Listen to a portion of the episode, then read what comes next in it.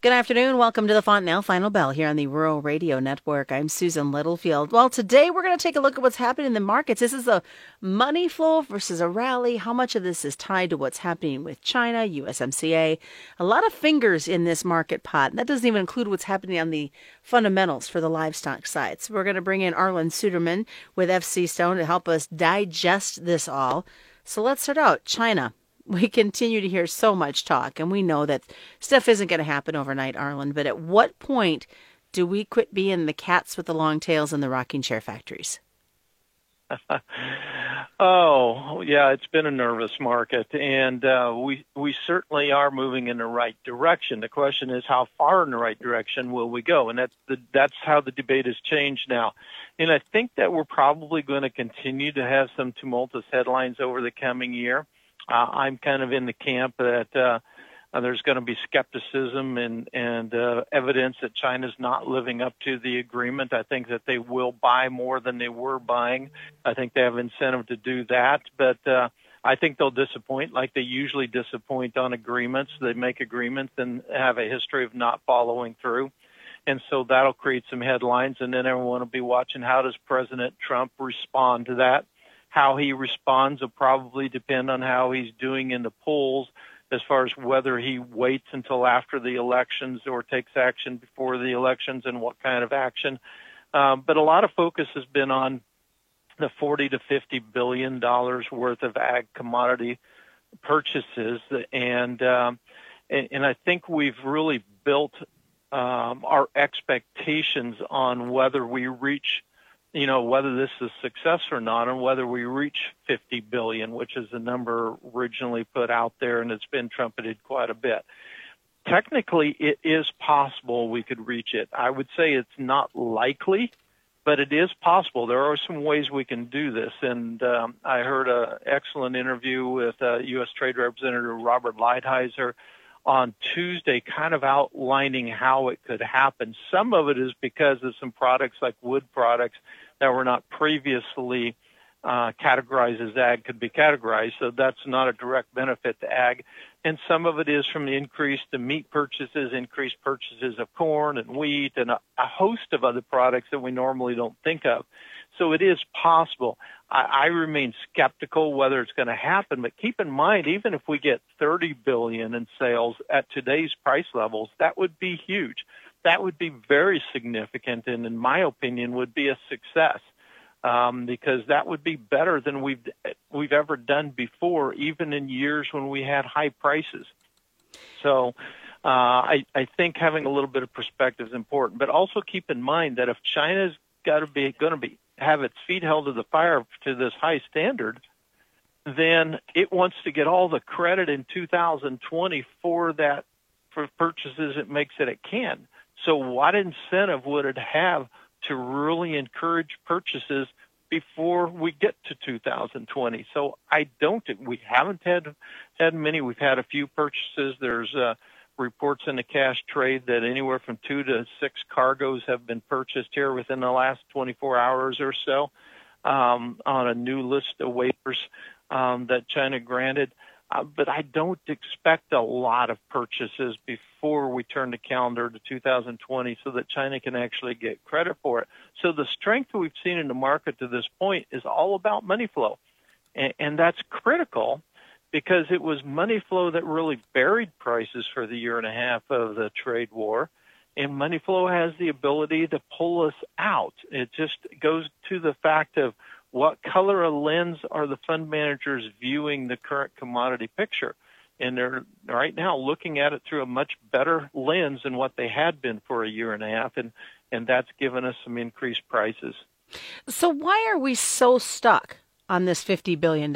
Is that because it was floated out at the beginning, so it's people are thinking it's written statement? Oh, I think that's a lot of it, and I think a lot of it has to do how do you interpret this, whether you like President Trump or you don't like President Trump, and uh, so that tends to make people start arguing the specifics of what he says, since he he said that number, which first came from uh, um, the Chinese in one of their um, conversations they had.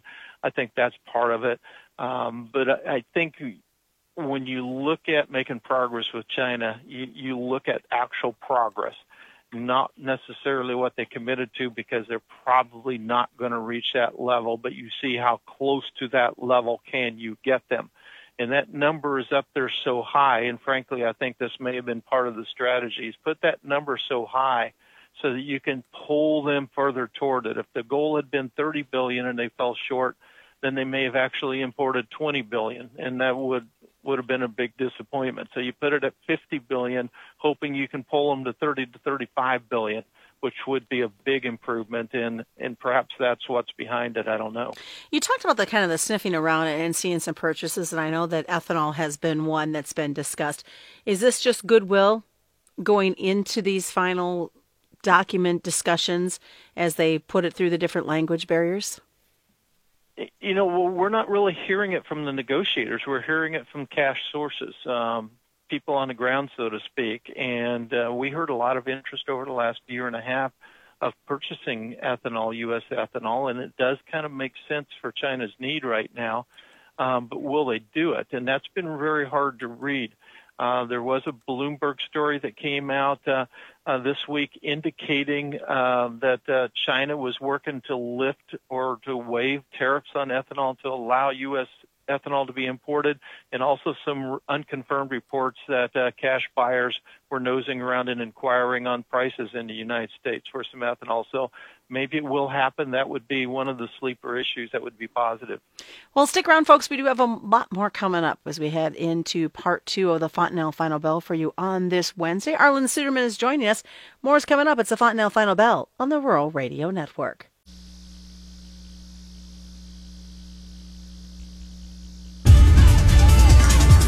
Welcome back to the Fontanelle Final Bell here on the Rural Radio Network. I'm Susan Littlefield as Arlan Suderman continues to join us as part two. Let's take a look at what's happening. This is the kind of the last trading week um, of 2019, where it's a full, complete week with holidays kind of smashed in between has the holiday tone already been kind of factored into these markets? Uh, to some extent, it has not fully, but you do raise a good point. That means if we have uh, holidays each of the next two weeks, we have shortened slaughter weeks on the livestock side, and uh, that means we're going to be uh, moving fewer animals through processing fewer animals. So that does impact uh, does impact trade. It impacts demand as well. South America with their weather and their timing, and even here in the states, I mean, our weather's looking pretty decent for our for our cattle, and we'll dive into that more. But for the crop growing in South America, how are things looking? Yeah, we've got some dry areas in in Brazil, mostly in fringe production areas that are less concentrated production areas, particularly to the north and the eastern parts of the belt. Um, but overall, we're basically just taking some of the gravy off the top of the crop with this dryness. And so as a result, we're basically looking for what you call a normal crop instead of an above trend crop over as a, as an average.